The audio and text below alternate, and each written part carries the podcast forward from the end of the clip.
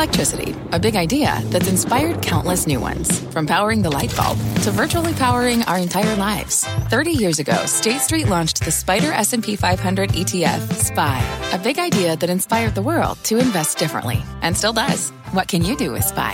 Before investing, consider the fund's investment objectives, risks, charges, and expenses. Visit ssga.com for a prospectus containing this and other information. Read it carefully before investing. SPY is subject to risks similar to those of stocks. All ETFs are subject to risk, including possible loss of principal. Alps Distributors, Inc. Distributor.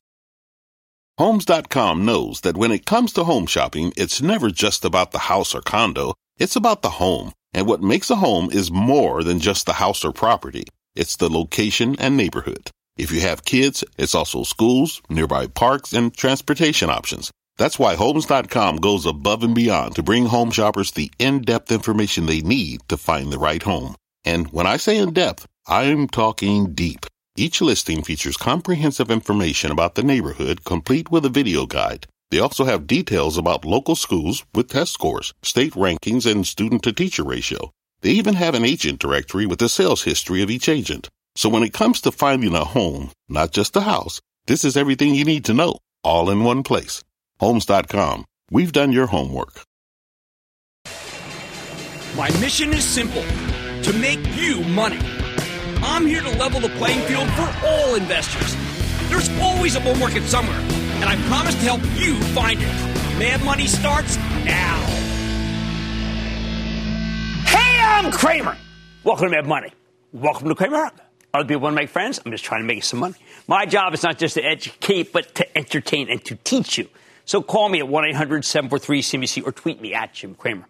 Right. Rather than freaking out at today's market, with the Dow sinking 209 points, S&P declining 0.20%, even the Nasdaq, the Nasdaq went up a little bit, 0.17. I got to teach you how to use a sell-off to do some buy, buy, buy, buying. Let's get opportunistic together. If you think about it logically, you should be drawn to a sale. When Macy's throws a sale, you love it, right? But when the stock market throws a sale, we have a million excuses for not buying. Maybe we're too close to the top, or the charts have turned bad, or stocks are still too expensive. The thing is, you could have made those same arguments every step of the way as the averages marched ever higher. It's easy to scare yourself away. I mean, look, the market's been up for seven straight days. So let me give you the secret to buying high quality stocks that can give you sustainable gains, not meme stocks that fizzle after a few days. Now, there are three ways I have learned in 40 years, three ways to approach a sell off, okay? First, you can buy the strongest stocks because they're now battle tested. They failed to go down when so many others got hit when the market was really ugly at one point. You could see the winners. Second, you can buy the stocks you like where you have been waiting for a pullback. Remember how we say, oh, geez, if I got a pullback, I'd buy? Well, it happened. Third, you can buy the stocks of companies that had good news today but failed to rally because the overall tape was too ugly. These are the three ways, okay? If you want to write it down, that's fine. These are the only three ways, though. That's it.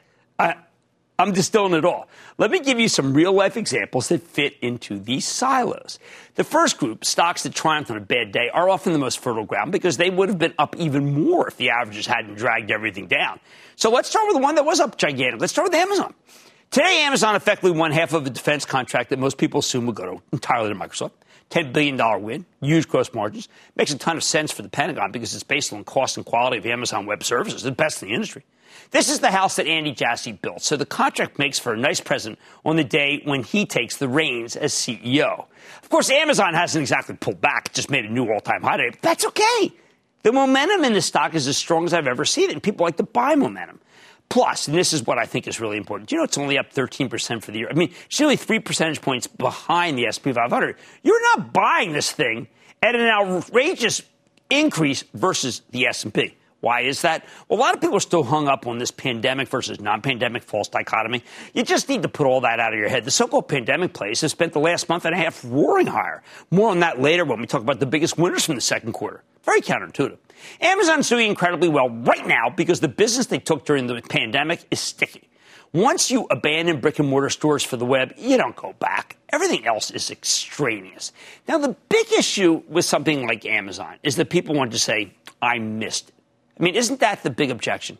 Now, but you know, you could have said that same thing thousands of points ago and you still would have been dead wrong. Don't use that as an excuse. You can't ever catch this one right. Now, I remember when I first bought Amazon for my charitable trust. Then President Trump had just trashed it viciously, ripping, uh, ripping. Uh, they said he ripped off the post. They ripped off the post office, even though it had been an even-handed transaction. I, I, I was, I was on vacation. That's a real nice place, and I decided to jump on that 300-point decline to do some buying. Then the stock dropped 200 points more the next day. I bought more, but I can tell you it sincerely wrecked my vacation, and my wife hated me for it, even though that we had to pay surge pricing, and it was a miserable time in our lives because of this darn, probably too much information. Anyway, that was more than 2,000 points ago. I still remember the vacation as miserable, but hey, good for charity. What else works in this category? How about Apple? Now, this is a high quality company with a pristine balance sheet and fantastic customer loyalty. Look, there's no, there's no rocket scientist what I'm doing here. Okay, it, it, managed to withstand today's beatdown, even though Apple's only down a few bucks from its 52-week high. it is underperforming the S&P 500 year to date. It's only up about half as much as, even though it's a better company than nearly everything else in the index. I've told you time and again, own Apple, don't trade it. It's more than ever has this one been right. Stock's running because Nano said it does better in July ahead of a new launch. Wow, I don't care. I think today's strength shows you Apple's potential if the market hadn't gotten hit. You buy strength in this tape. It bothers me tremendously that at 120, 119, 118, people came on our air and said, it, it's not worth buying. There's no catalyst. I would like to expose those people and defrock them. They are charlatans. There, I said it. All right. Yeah, do you think someone right now is saying, I think you called me a charlatan? Good. All right. Now, I should mention some of the ransomware stories, too, uh, uh, because of this weekend and more cyber theft. I am still backing the cyber plays even here, but they do tend to trade down three or four days later and are better buys than when cyber theft is not top of mind. So they do not get included in the stocks that rallied when so many others fell. What about the second group? Terrific stocks where you've been waiting for a pullback. Okay, what does that describe? Oil. Oil went to 76 this morning, highest has been in ages, before pulling back 74 later in the day. Soon, though, despite today's decline, here's what you're going to be hearing the drumbeat for 100. We do have much more uh, demand than supply, so it can happen. You need an oil uh, company here that's got a disciplined management and a variable dividend that allows you to quickly profit from higher prices. So, therefore, you need Devon which was down nearly 5% today. Ah, God, I love that. Even as this one of the year's best performers. Think of it as a rare chance to buy a stock that's on a roll. More on this one later, but you can't say, oh no, Devon's down. I don't want to buy it. You have to say, oh no, Devon's down. I've been waiting to buy it. Here it is. Finally, group three, the stocks that had the positive catalyst today, like analyst recommendations, and would have been up huge on any other day. Oh, textbook. American Express. This morning, Goldman Sachs recommended it, and the stock quickly traded up $3 until the buyers realized there was no need to chase because Amex would inevitably get dragged down by the weakness of all the other financials. Even has nothing to do with JP Morgan, Goldman Sachs, or the rest, or of course, uh, Didi aside from being in the same ETFs as the banks, the recommendation was solid. May was an inflection point for American Express. We know that because we had them on the show. Remember when CEO Steve Squeri spoke to us at Bar San Miguel, my small plate Mexican place in Brooklyn? He said business is extraordinarily strong, just from small, medium sized enterprises. Imagine what will happen when international travel comes back. I think American Express stock should have rallied four bucks today. Instead, it barely budged because it's in a bunch of financial ETFs that got dragged down as the investment banks were hammered by the Didi fiasco. Think of these stocks as textbook examples of what you can buy on a down day.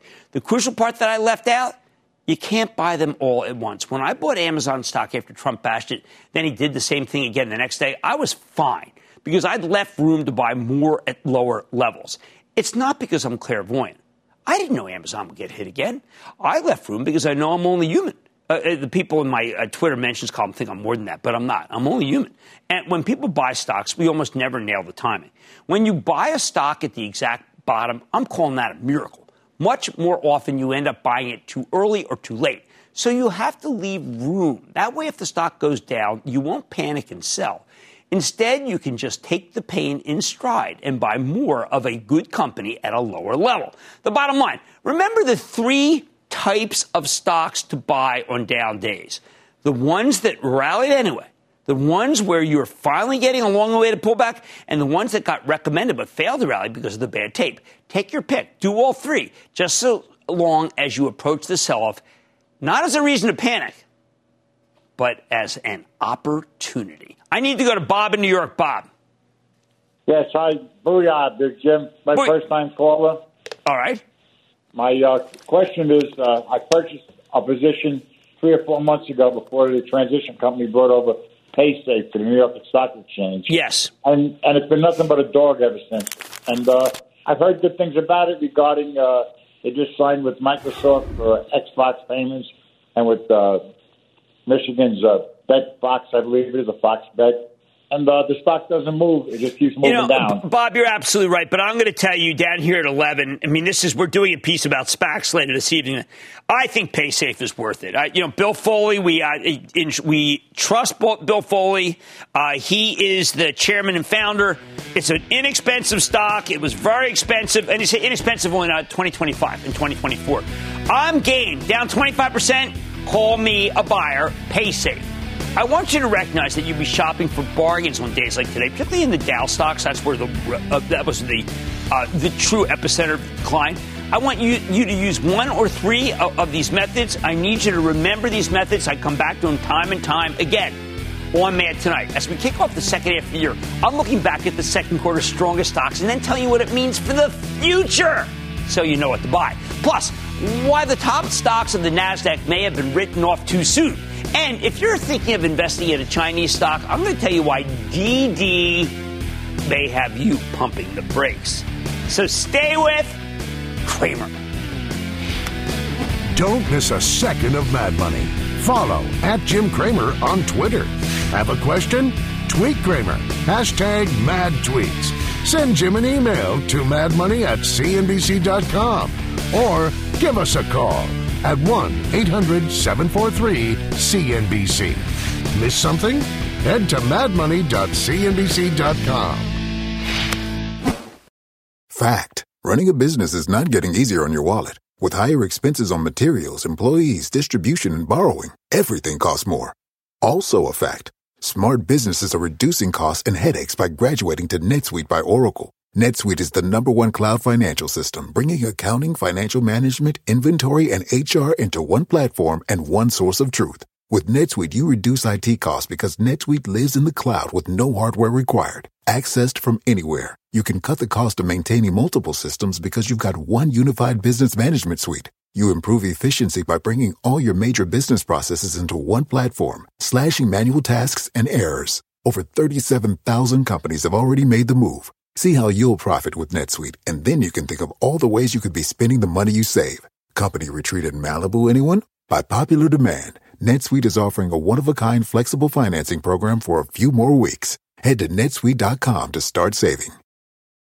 When you're hiring, the best way to search for a candidate isn't to search at all. Don't search, match with Indeed. Indeed is your matching and hiring platform with over 350 million global monthly visitors, according to Indeed data, and a matching engine that helps you find quality candidates fast. Use Indeed for scheduling, screening, and messaging to connect with candidates faster. Plus, 93% of employers agree Indeed delivers the highest quality matches compared to other job sites, according to a recent Indeed survey. Leveraging over 140 million qualifications and preferences every day, Indeed's matching engine is constantly learning from your preferences. Join more than 3.5 million businesses worldwide that use Indeed. Listeners of this show will get a $75 sponsored job credit to get your jobs more visibility at Indeed.com slash Mad Money. Just go to Indeed.com slash Mad Money right now and support this show by saying you heard about Indeed on this podcast. Indeed.com slash Mad Money. Terms and conditions apply. Need to hire? You need Indeed.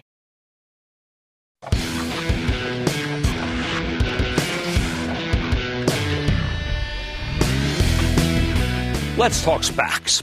Earlier this year, the entire SPAC complex collapsed, collapsed under its own weight. But in the last couple months, some of these stocks have started making a comeback, so it's time to talk about them. There's one thing the winners have in common. They're special purpose acquisition companies that have completed their mergers, meaning they've been de-SPACed. Think of them as post-SPAC plays, like a caterpillar becoming a butterfly, not a dog being spayed.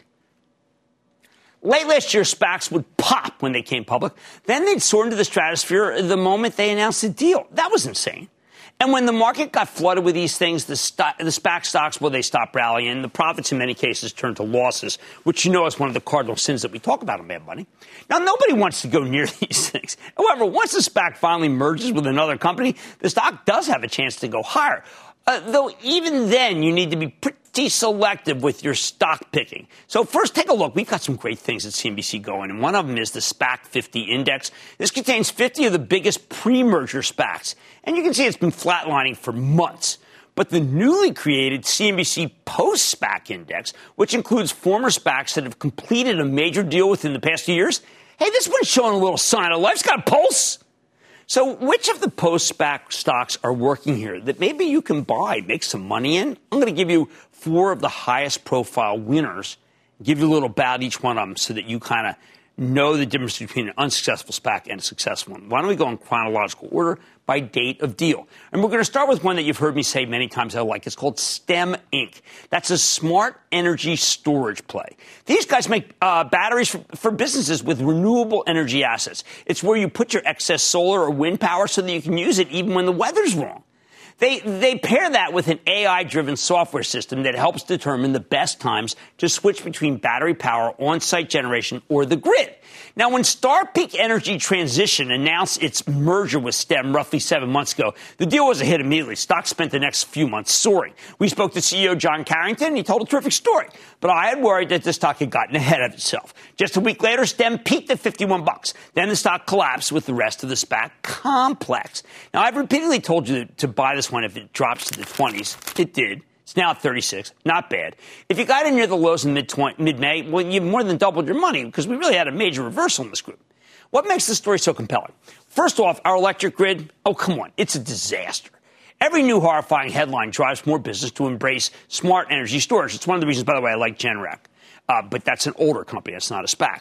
Second, STEM's a key vendor for blue chip companies that want to make a big deal about reducing their carbon footprint. Almost every company does. Third and most important, STEM knocked it out of the park when reported in May with a stunning 200% plus revenue growth. No one was looking for that. Management reaffirmed their full year forecast. While the stocks had a big run, you know what? You got my blessing to buy it if it comes back a little. Next up, uh, a week and a half ago, we spoke with an old friend of the show, a man by the name of Brent Saunders. He was the former CEO of Allergan. Allergan pioneered Botox. He then sold his business to AbbVie for 63 billion. I think AbbVie got it for a steal. I have to tell you, I think AbbVie's done very little with it, and it's very disappointing.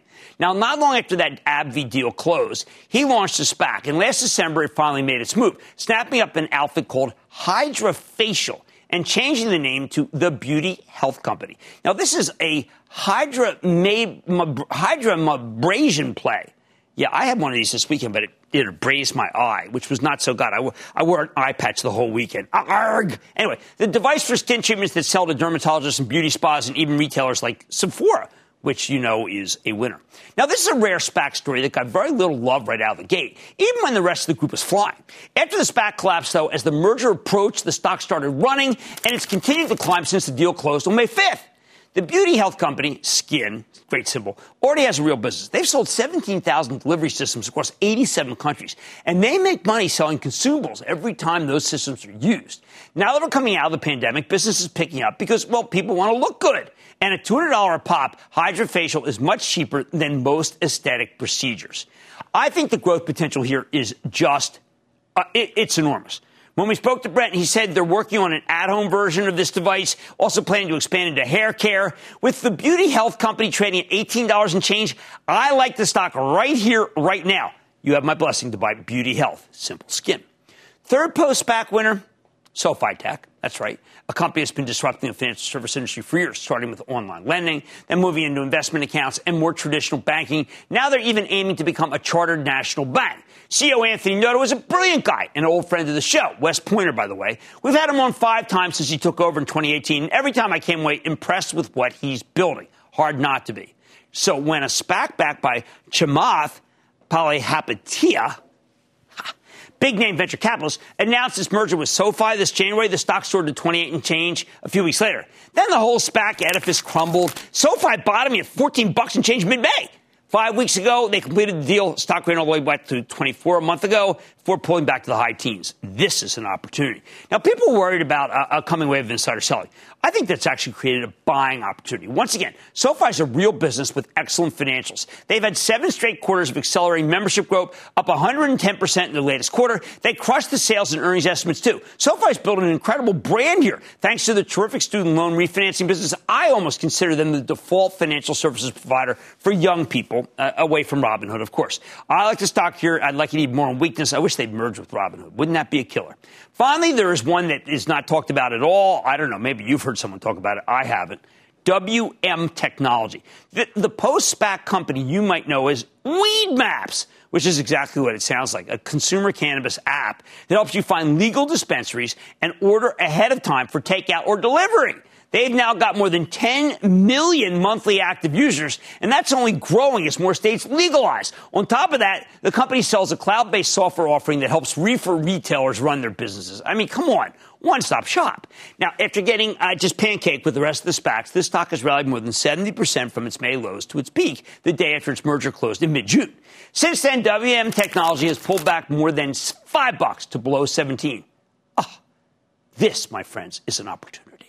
Rather than betting on individual weed growers or retailers, which I think is way too hard, I always like to go with the picks and shovel plays that sell the entire industry. The Weed Maps business is good, but the cannabis cloud software business is great. So are the financials. Not only is WM technology profitable here, get that, I, I'm going to repeat that, it's profitable, even though it's in the weed business. It had more than 100% earnings growth in the latest quarter. Yes, buy WM Tech. Bottom line, as the hated SPACs complete their deals and become post SPAC stories, sometimes their stocks turn into winners. And what to do with what these winners have in common? These four were all real companies making real money long before they came public by merger with a SPAC. It's kind of what we thought would happen before things went out of their mind. That's the pattern for what works in de-SPAC companies. And remind, once again, reminder, CNBC has the absolute best charts and graphs on SPACs. Go there, buy these, stick with Cramer. Coming up, who's better and who's best? Cramer spreads the summer love on the S&P 500's best bets from the year's first half. Next. The spirit of performance defines Acura, and now it's electric. Introducing the all-electric ZDX, Acura's most powerful SUV yet. While what powers their cars may change, the energy that makes Acura never will. Crafted using the same formula that brought them electrified supercars and multiple IMSA championships, the ZDX has track tested performance that packs an energy all its own.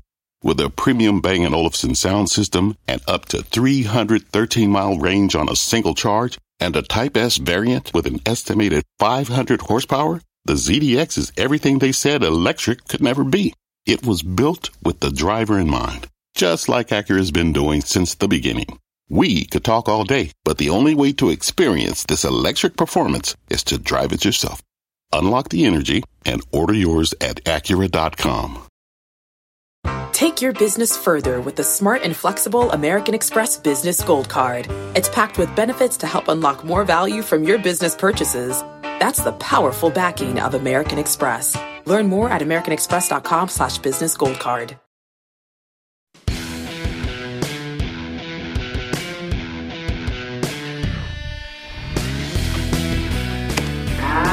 With the second quarter in the books, what can the best performers of Q2 tell us about the rest of the year?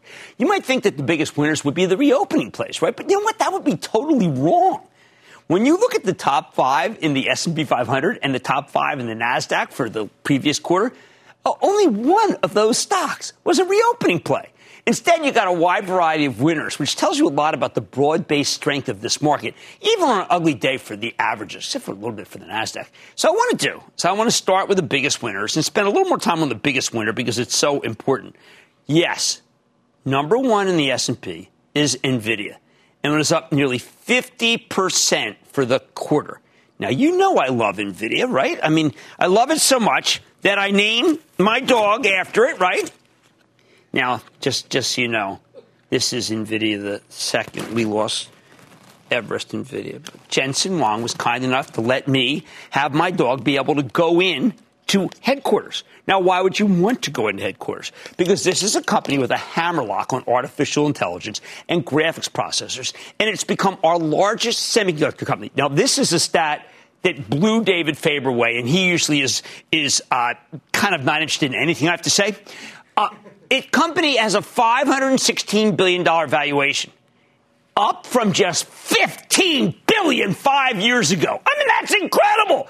Nvidia caught fire this quarter thanks to an amazing, well, I mean, well, what, just the last three months. Fantastic raise guidance and the increasing likelihood that the regulators around the world will allow it to acquire a company called ARM Holdings, the British chip maker that makes central processing units for both cell phones and personal computers. Remember, NVIDIA makes graphic processors. Now, these are two areas where NVIDIA has zero overlap, hence why I have said from the beginning that the deal will go through. But some people think I'm just parroting Jensen Huang. I wish I could parrot Jensen Huang. Okay, this weekend. This weekend, we got big news on the acquisition. A blog post from a fellow by the name of Simon Segars, the CEO of ARM, about how it's very important for the United Kingdom to approve the deal, lest ARM fall behind in artificial intelligence. He mentions that the company contemplated raising money through an IPO, but and I'm quoting here, determined that the pressure to deliver short term revenue growth and profitability would suffocate our ability to invest, expand, move fast, and innovate. End quote. Thank heavens there's someone just willing to tell the truth here. Instead, by joining forces with NVIDIA, ARM can make the United Kingdom into, quote, a meaningful player in the era of artificial intelligence. The British authorities are worried about letting an American company snap up one of the few tech heavyweights in their country. They don't mean to denigrate the UK, but they don't have a lot. But eh, they, the, the, the authorities don't want NVIDIA to move all the research to the U.S. But Segars argues that rather than siphoning off talent, this deal would actually increase resources in the UK. This is the biggest obstacle to the deal. So if he can get the British government on board, that is huge. Now, maybe some of you think of NVIDIA as more of a cryptocurrency play because its graphic cards are used to mine Bitcoin uh, and Ethereum. Uh, well, everything else, mostly Ethereum. According to management, though, it's a tiny portion of their business. It could be 400 million, according to some of the reports I've seen. It's mostly driven by chips that aren't up to specification for gaming. Yeah, scraps. That said, there's going to be analysts who think it's a, a kind of piece of the pie, and there's going to be lots of younger people who say, ooh, it's an Ethereum play. Please don't buy it for that, okay? Buy it because, well, the rest of the business. There's a reason CEO Jensen Huang is known as the Da Vinci of tech. He's a renaissance man with a ton of different priorities gaming, high performance, compu- high performance computing, uh, customer service, pick and place robots, ones that go around and say, like, you know, actually literally deliver you coffee, which I could use right now. Uh, fraud detection. But he seems to have the most interest in conquering self driving cars, where NVIDIA is working with Mercedes to make it happen. Good partner. While truly autonomous vehicles seem to have taken a step backward, every time a self driving car crashes, it crushes the entire industry. Never mind that humans don't exactly have a great track record when it comes to avoiding accidents. Still, if anyone can pull this off, Jensen can. And that's why I am proud to call Raghu NVIDIA. Now remember, he answers to NVIDIA, but only if you have a piece of steak in your hand. Second biggest winner. You knew there had to be an energy stock in here. Devon Energy up near up nearly 34% for the quarter. The company's run by this fellow, Rick Muncrief, okay? It's M-U-N-C-R-I-F, which is odd in itself because the new Devon is a combination of the old Devon with Muncrief's old business, the much smaller WPX. But anyone who knows him, and I got to meet him when we went to the Bakken Shale a decade ago, can understand both why he's running the joint and why the stock's such an outperformer. Rick understands that Wall Street is sick and tired of oil companies that spend beyond their means and are awful stewards of capital. Rather than chasing production growth, the oil patch is now uh, about efficiently spending money and generating FCF, free cash flow. That's how you measure. Even better, the new Devon has a variable dividend that gives you a huge yield when oil prices are high, like right now. As long as crude stays above 60 bucks a barrel, we're talking about a 7% yield here. No wonder people like this one for the second half too. I am not deterred by the decline in oil today. Now, number three, I may call Jensen Huang the Da Vinci of tech, but few CEOs would ever call their past quarter a present day Michelangelo. Huh. Yet that's exactly how Pool Corp CEO Pete Arvan described his results for the fourth quarter of last year. Now, that may sound like pure hubris for a pool company, but business keeps getting better and better. On the conference call, he said the Michelangelo quarter was a warm up for a true masterpiece. Now, I question this because I thought Michelangelo's kind of top of game guy. I don't know what he's thinking. I mean, yes, yeah, some of these guys like Rothko go for a lot of money, but you can't match Michelangelo, can you? Just a thought. Now, you might think Pool's a weird fit for this list. It's a quintessential backyard improvement stock at a moment when people are supposed to be leaving homes for the first time in ages, right? Uh, but you have to remember that the housing market's on fire. Rising home values. People are much more likely to invest in their property, and that includes building a pool. And that's why Pool Corp was up 33% for the second quarter. Okay, 32.9. Who's splitting hairs? I wish I had more. And as long as housing stays strong, and fuego. Now you got to go all the way to the fourth best performer for finding a genuine reopening play. Gartner, symbol IT, information technology. Here's a consulting company for everything related to enterprise technology, one that's chiefly known, though, for its in person conferences. Very much a pent up demand story. Gartner's one of the least promotional companies in SP 500, even as it's well known for its brand name benchmarking, a la Gartner Magic Quadrant. That's the standard that companies love to trumpet. While the company picked up a lot of business during the pandemic, it's clear that investors believe they'll get a major boost in the second half as those conferences come back. That said, with the stock up more than 32% last quarter, I think the easy money already has been made. This one's not for me. Finally, if you were to be transported uh, back in time to four years ago, I would say How'd you do that? No, I'd say I, I, you, you, would think I was crazy if I told you that Equifax, yes, the credit monitoring company that was really kind of one of the original hacksters, one of the worst hacks in history, that that would finish in the top five, also up 32% for the quarter. Amazingly, the brand survived. New products have thrived. The mortgage business is strong enough, and credit checks will no doubt accelerate once people start spending beyond their means, kind of the American way, something that's inevitable in a booming economy. Equifax shocked Wall Street with its much better than expected results and its more aggressive buyback. I think this could be a terrific second half story. I'm saying buy this one because the company's moving its business to the cloud. Higher expenses because of that initially, which will make it cheaper ultimately to run without any compromise in security. We think of them as just a credit monitoring and verification company, but not as the dominant one with 115 million active users. That's a third of the darn country. The breadth of the product here is astounding. So big that even as mortgages have tailed off a quad, uh, you know, a little bit in the quarter, business accelerated. This might be the single most unheralded of financial technology play out there. Yes, I am endorsing Equifax. Bottom line, the S&P's top five performers show you the incredible variety of what's been working here. A tech, an oil, a home improvement, an information technology specialist, and a credit analysis company. Talk about a disparate group of winners. I love them all, but my heart belongs to NVIDIA. Jim in North Carolina. Could be Jim Whitehurst. That's where he's from. Jim. Good day, Jim. A big North Carolina bub bub booyah to you, and appreciate everything you do for the little guy. I am loving. I was with um, a buddy of mine who is from Charlotte, just telling me. I mean, it's it is so on fire there, but Raleigh Durham too. And did you know that the Outer Banks is eight hours from Charlotte? That's something I learned this weekend. All right, let's go. All right. Well, I've got a uh, got a headache on my uh, plate today. I've been in the gaming stock since last uh, November, December, and I've done nothing but watch my Penn National Gaming holding go south. And I was wondering what your take was on the gaming industry and uh, Penn okay. National in particular? This is a great question. I think Penn National was a victim of its own success. This stock had a run that was really one of the greatest runs ever uh, when they hired Barstool. Now, it turns out that the states are a little bit slow in, uh, in, in legalizing gambling.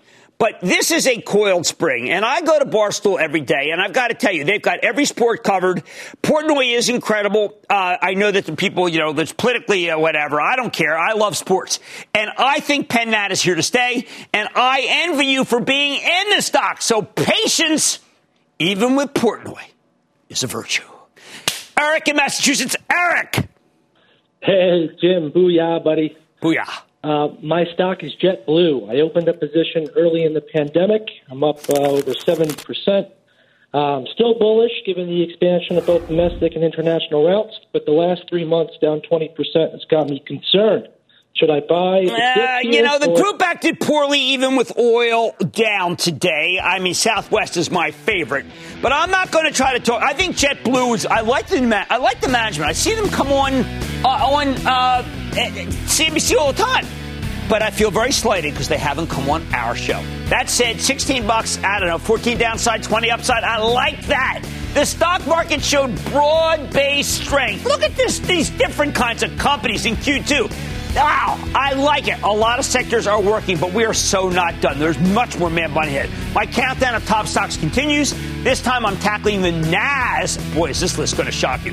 then I'm talking Didi's dilemma and what it means for the overall market. And all your calls, rapid fire, tonight's edition of the Lightning Round. So stay with Cramer.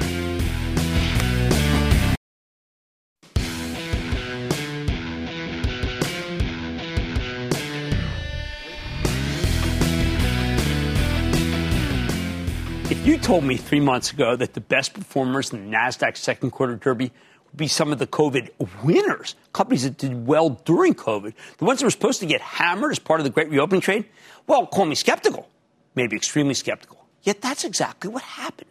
Some great stocks that were counted out way too early as we moved into the post pandemic environment got a big boost driven by, I think, seller's remorse.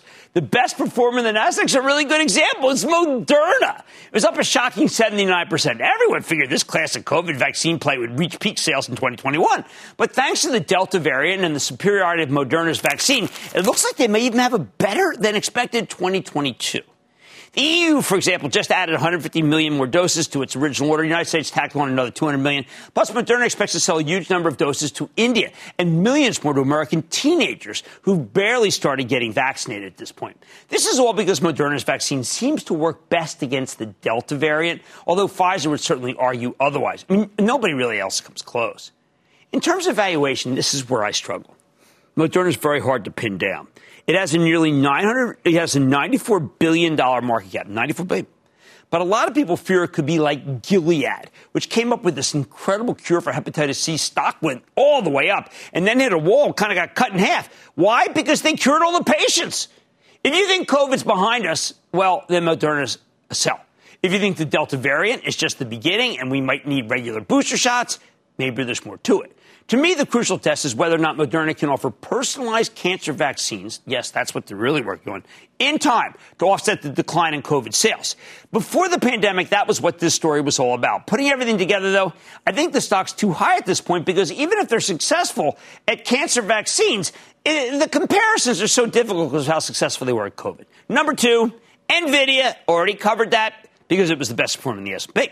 The next stock, classic example of what I'm talking about that you wouldn't have expected to win. DocuSign, right? Isn't that a perfect example of the counterintuitive nature of this tech rally? People often link DocuSign to Zoom, two products that took the world by storm during the pandemic. But while Zoom is facing all sorts of new competition and might take a hit as business travel comes back, it's really, I think, the main determinant. DocuSign's gaining speed and offering new categories, like the Agreement Cloud, more of a platform meets service silo than a simple e-signature business. Plus, the near-term introduction of notary replacement is huge, as is their expansion overseas. Notary, I got to tell you, you, you know, try to search for one. Well, you won't need to. I think Zoom's too cheap here, but I truly like DocuSign, given that it's become nearly as ubiquitous with fewer competitors. As CEO Dan Springer, been on the show, always reminds you, once people have tried DocuSign, they don't go back. No wonder the stock was up 38% last quarter. Next up, we all know how companion animals took off during the pandemic. Dogs are everybody's best friend. Terrific piece in the New York Times about it just yesterday. Couldn't have come at a better time for IDEXX Labs, the animal diagnostics company, because there were growing concerns that the humanization of pet story had begun to play out, that it peaked. Now, though, this wave of new pets have come into a world where people know that you have to go to the vet more than once every couple of years. Yes, ignorance has been replaced by logic and learning. Meanwhile, there's no real cessation of pet adoption with the pandemic slowing down. In fact, according to data I got from the Petco people who have only, the people who have only one pet are increasingly taking on a second one like we did. Pet adoption agencies are more and more selective about potential owners, and they're also testing their animals for all sorts of illnesses, including a fecal test made by IDEXX. Plus, they've got a robust livestock business. I used to talk about them getting rid of this. Well, that was wrong. They're making a fortune testing for African swine fever in China. While IDEXX is perennially expensive, it currently trades at more than 80 times earnings, it typically justifies that valuation with fantastic results. Another 29% rally might be hard to repeat, but I think the company will surprise indeed in the second half. Number four, oh, I love this company. I really do, is Intuit. Now, this is either the luckiest company around or the smartest. Maybe both. They've got a fantastic operation making software for small and medium sized businesses. Think QuickBooks. You can't live without it. Needless to say, the outlook for small business has improved dramatically. Intuit also paid 8.1 billion for Credit Karma back in 2020, which I was very critical of. Oh, many others too uh, because it looked expensive. Instead, 40% of Credit Karma's new customers now come from Intuit's user base. In return for data on your spending habits, these guys give you a free credit score. People love that. People are addicted to seeing their scores. Companies are desperate for your data. It's a win-win. It's a brilliant company. But you know what my favorite part of the story is? It's TurboTax. Can you even imagine how many, how many people who might have gone to an H&R Block office instead turned to TurboTax's online video offering, which was safer? Game, set, match. Like DocuSign, I don't think you ever go back to the old way of tax prep, and the old way is Intuit's faltering competitor. With the stock up 28% last quarter, I think Intuit has a very good chance of continuing its winning ways. If only because the products keep getting better and better. If you don't own a small business, I don't think you understand how great these guys really are.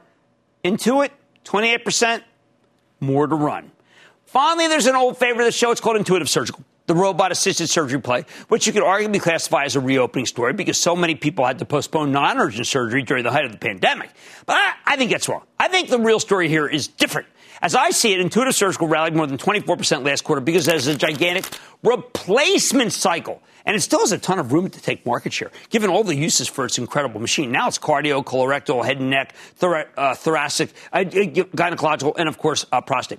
This is a remarkable company. Their machines give you lower costs along with a better patient experience, better surgical experience, better outcomes. Why isn't the darn thing mandated in this country? They should be installing these machines at every hospital in America.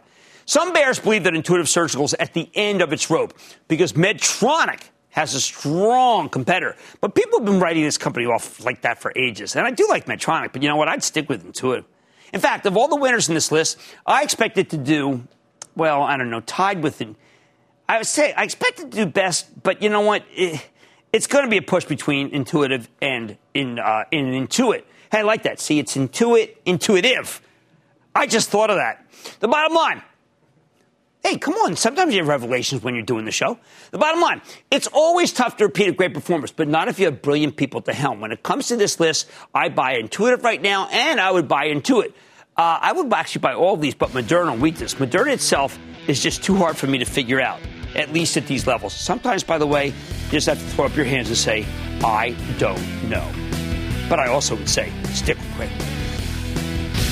Coming up next. Let's make money together. What do we got? Cramer's bringing the thunder and answering your burning questions in today's edition of The Lightning Round.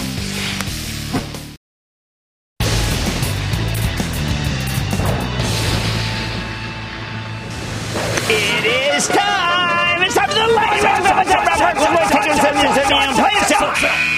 and then the lightning round is over. Are you ready? Ski dead to the lightning round. So with Mel in California. Mel.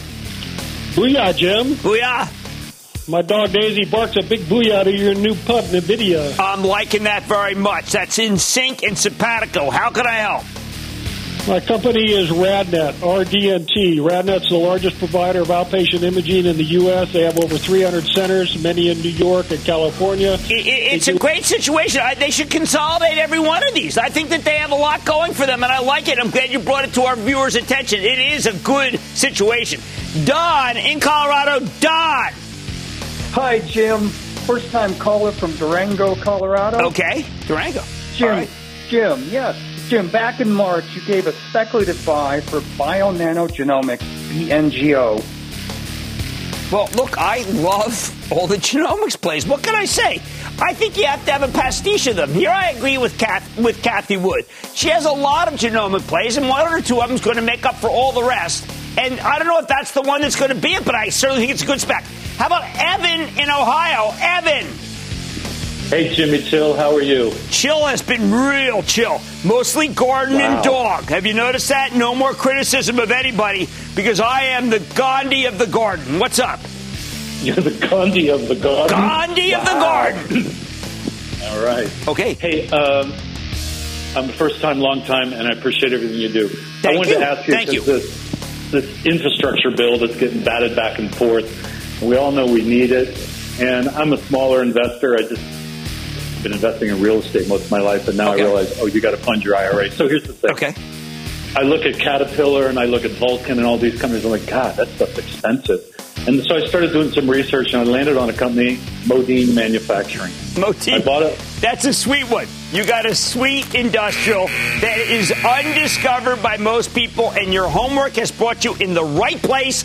I like your call, and I thank you for your comments. Let's go to Sam in Pennsylvania. Sam. Hi, Jim.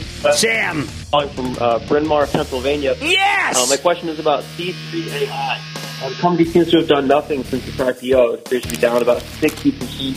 I Um, know, curious- I know. And you know what? This is a tough one because Tom Siebel, uh, I know, is only a moneymaker. Tom is, uh, I, I don't know why Tom hasn't come on the show. He, he, he's an old friend from the days of my hedge fund, and I think he's a, a good guy. And I know that the stock has been very, very rocky. A lot of younger people got in, think it was going to be the next, I don't know, snowflake. It's just an interesting business. It's an AI business. And frankly, I'd rather be in NVIDIA when it comes to AI because Jensen Huang is AI. I need to go to Brandon in Washington. Brandon. Hey, hey, Jimmy Chill. Much love from all the way out of Mount Baker out in Washington State. Holy cow, that's far away. Oh, Hey, my. Jim. Hey, Jim, can you do your magic and give your opinion on uh, Nano Dimension, ticker NNDM? Oh, this 3D. And then suddenly out of nowhere, DDD finally works and everybody wants to be in 3D. I'm going to have to say no. The play, It's played out, in my view. Uh, I'm, someone could say SentinelOne was played out. And that, ladies and gentlemen, the conclusion of the Lightning Round. The Lightning Round is sponsored by TD Ameritrade. Coming up, so much for Eastern promises. Cramer takes aim at the recent record for Chinese IPOs, and the result is a sea of red. Mad Money will be right back.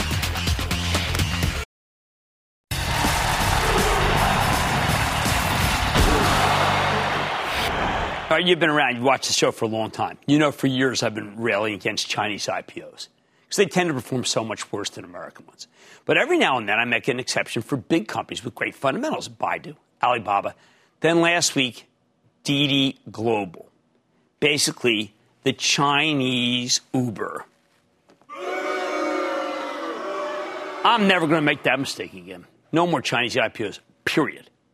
Either they're bad companies, in which case you obviously don't want to go near the stock, or they're good businesses, in which case the ruling Communist Party could crack down at any moment. And that's what happened with Didi. I figured that they would have this kind of cleared, you know, maybe with the government ahead of time. I mean, Didi's had phenomenal growth. They've only reached a third of the country with their app. Look like a fabulous multi-year rollout story. Nope. Yesterday, the Chinese government suspended new user registrations and uh, had Didi kicked off of every app store just a few days after its blowout IPO. Thanks for nothing. That's why the stock plunged nearly 20% today. I didn't see that coming, but I should have. See, the viciousness of what happened here really is extraordinary. We don't know if management had a good inkling of what was coming, but they sure didn't do a great job of communicating that risk to investors. We also don't know if the bankers knew, although we might find out if the SEC bothers to investigate. I don't see how the brokers can orchestrate another Chinese IPO in good conscience here, but that's assuming conscience is part of the equation. If I were running the SEC, I'd put a full stop to any offerings from China because this is absurd, and someone besides me has to say enough. As for the People's Republic of China, what can I say? If their government were actively trying to sabotage American investors and make them lose the maximum amount of money, well, this is precisely how they do it. Even without the active interference of the Chinese Communist Party, these deals are no picnic. So far this year, you know, we've had 35, 35 Chinese IPOs. 22 of those stocks are now below their offering price. 15 of them are down more than 20%. The median deal is down 11%. While there are a few big winners, that's a pathetic track record. Now, there's a lot of blame to go around, but most of it falls on the regulators. I don't understand why our government refuses to demand the same level of disclosure from Chinese companies that it demands from American ones. What kind of exception is that? After this travesty, I think they should block Chinese companies from our capital markets until at least we get some major concessions on trade and regulation. Uh, sure, that could damage some American businesses that do big business over there. I mean, Nike's been soaring because they know how to play ball in China, and maybe you don't like that, but they do. The Communist Party could crack down if our government takes a more aggressive posture. A lot of our companies are worried about that. But at this point, I think it's worth the risk. We have been patsies for too long. China still hasn't abandoned its unfair trade practices, and this Didi fiasco is beyond the pale. It's time for the regulators to put a stop to these Chinese IPOs, and I am saying done. Enough. I like to say there's always a bull market somewhere. And I promise try to find it just for you, right here on Mad Money. I'm Jim Cramer. See you tomorrow. The news with Shepard Smith starts now.